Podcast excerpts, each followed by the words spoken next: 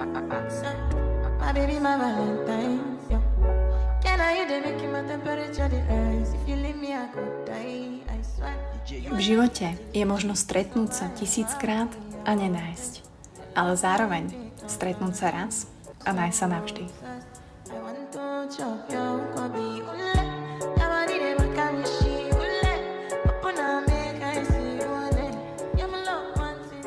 Príjemné, dobré nedeľné ránko vám želám, za mikrofónom opäť Buca a ďalšia nedeľná omša takto online na všetkých platformách, takže vás tu vítam, či už ste tu prvýkrát, alebo ste tu opakovane a tešíte sa na nedeľnú omšu a nejak s ňou rátate už tú nedeľu, takže to sa veľmi teším a to pre mňa je úplne, a ja sa na ňu teším inak. A ono je pravda, že tieto nedeľné omše ja si nejako nepripravujem. Ale je pravda, že napríklad tesne pred tým, alebo každé nedeľné ráno sa sama tak prechádzam po byte alebo v kuchyni a premýšľam, že čo sa mi stalo, čo možno bolo netradičné, čo mi možno utkvelo vo veci, premýšľam, akú myšlienku by som mohla rozvinúť a niekedy to príde, že niekedy fakt mi tak klikne, že yes, toto a ja si to tu rozvíjam a Honza sa ma pýta, že s kým sa tam rozprávam. A to som vlastne ja so sebou. A niekedy to nepríde a vtedy napríklad omšu nenahrám, lebo we don't need to talk about bullshit over bullshit. Ale dnes to prišlo. A dnes sa sklbilo viacej veci, o ktorých by som vám chcela povedať alebo pobaviť sa a budem veľmi rada, ak mi dáte vedieť, mi dáte spätnú väzbu, pretože myslím si, že si žijeme veľmi podobné životy, aj keď sa to možno nezdá, ale je to tak. A prvý taký impuls mi dala moja psychoterapeutka, ktorá mi povedala, že Mati, ty žiješ vo veľmi nestabilnom živote, máš veľkú nestabilitu. Či už je to z externých faktorov, alebo sú to moje rozhodnutia, je to môj život, to ako žijem tie dni. Mám strašne málo stabilných vecí a tvoja úloha je dať si viac stability do tvojho života. Najprv som nechápala, že čo mi hovorila, že však proste som kúpila byt, síce mám hypotéku, hej, mám ako tak zabehnutý vzťah, ako tak prácu, ale no jasné, že mala pravdu a poviem vám neskôr prečo. A asi na druhý deň mi napísalo jedno dievča, opäť s vzťahovou otázkou, kde bolo opäť úplne očividné, že jednoducho jej vzťah nefunguje. Rozprával mi o tom, ako jej priateľ ju podviedol s kolegyňou, že tomu chce dať druhú šancu, tak som sa aj napriamo opýtala, že jasné, druhá šanca, som veľmi za druhú šancu, pretože naozaj sa to dá, avšak musí tam byť láska, musí tam byť rešpekt. Miluje ťa tvoj priateľ? A odpoveď bola neurčitá. Povedal mi, že mi nepovie, že ma miluje, to už som bola taká šokovaná, že prosím, ale že nemám fabulovať, že to neznamená, že ma nemiluje. Takže nádych, výdych. A teraz otázka aj pre vás. Prečo človek ostáva napríklad v takomto vzťahu, že to nie je už neurčité, kde s určitosťou vie, že ten človek ju nemiluje. S určitosťou vie, že ten človek dokáže podviesť, ale napriek tomu ostáva v tomto všetkom. A to je ten paradox, že my sa nebojíme len tej neurčitosti, nestability, ktorú v živote máme.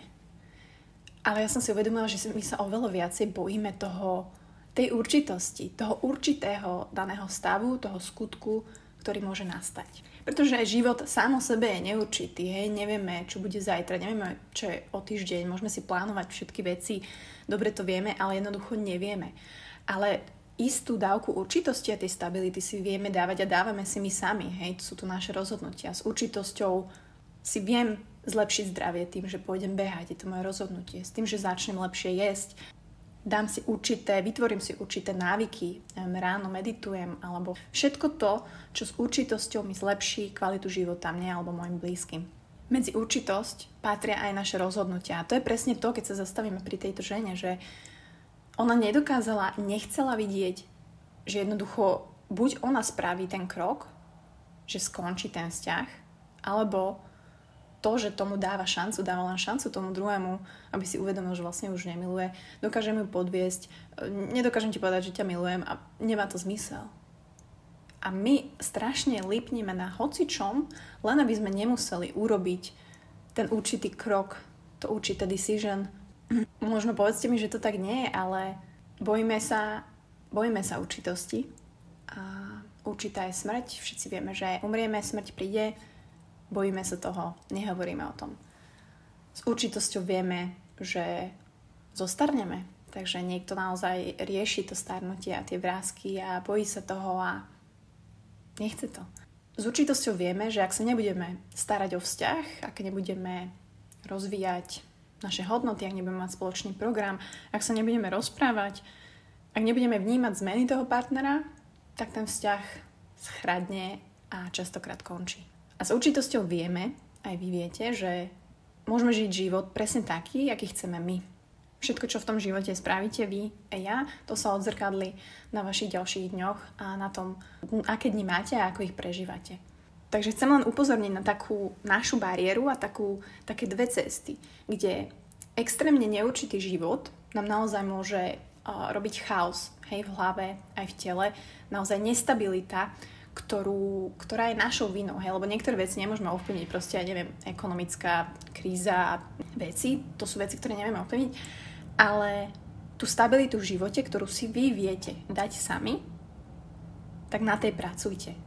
A zároveň, ak začnete pracovať na tej stabilite, tak tam musíte prísť s určitými krokmi. Tam sa musíte venovať tej určitosti, tam musíte urobiť detailné veci, reálne, a prestať sa im vyhýbať, nechať to na externé faktory, ale naozaj to spraviť.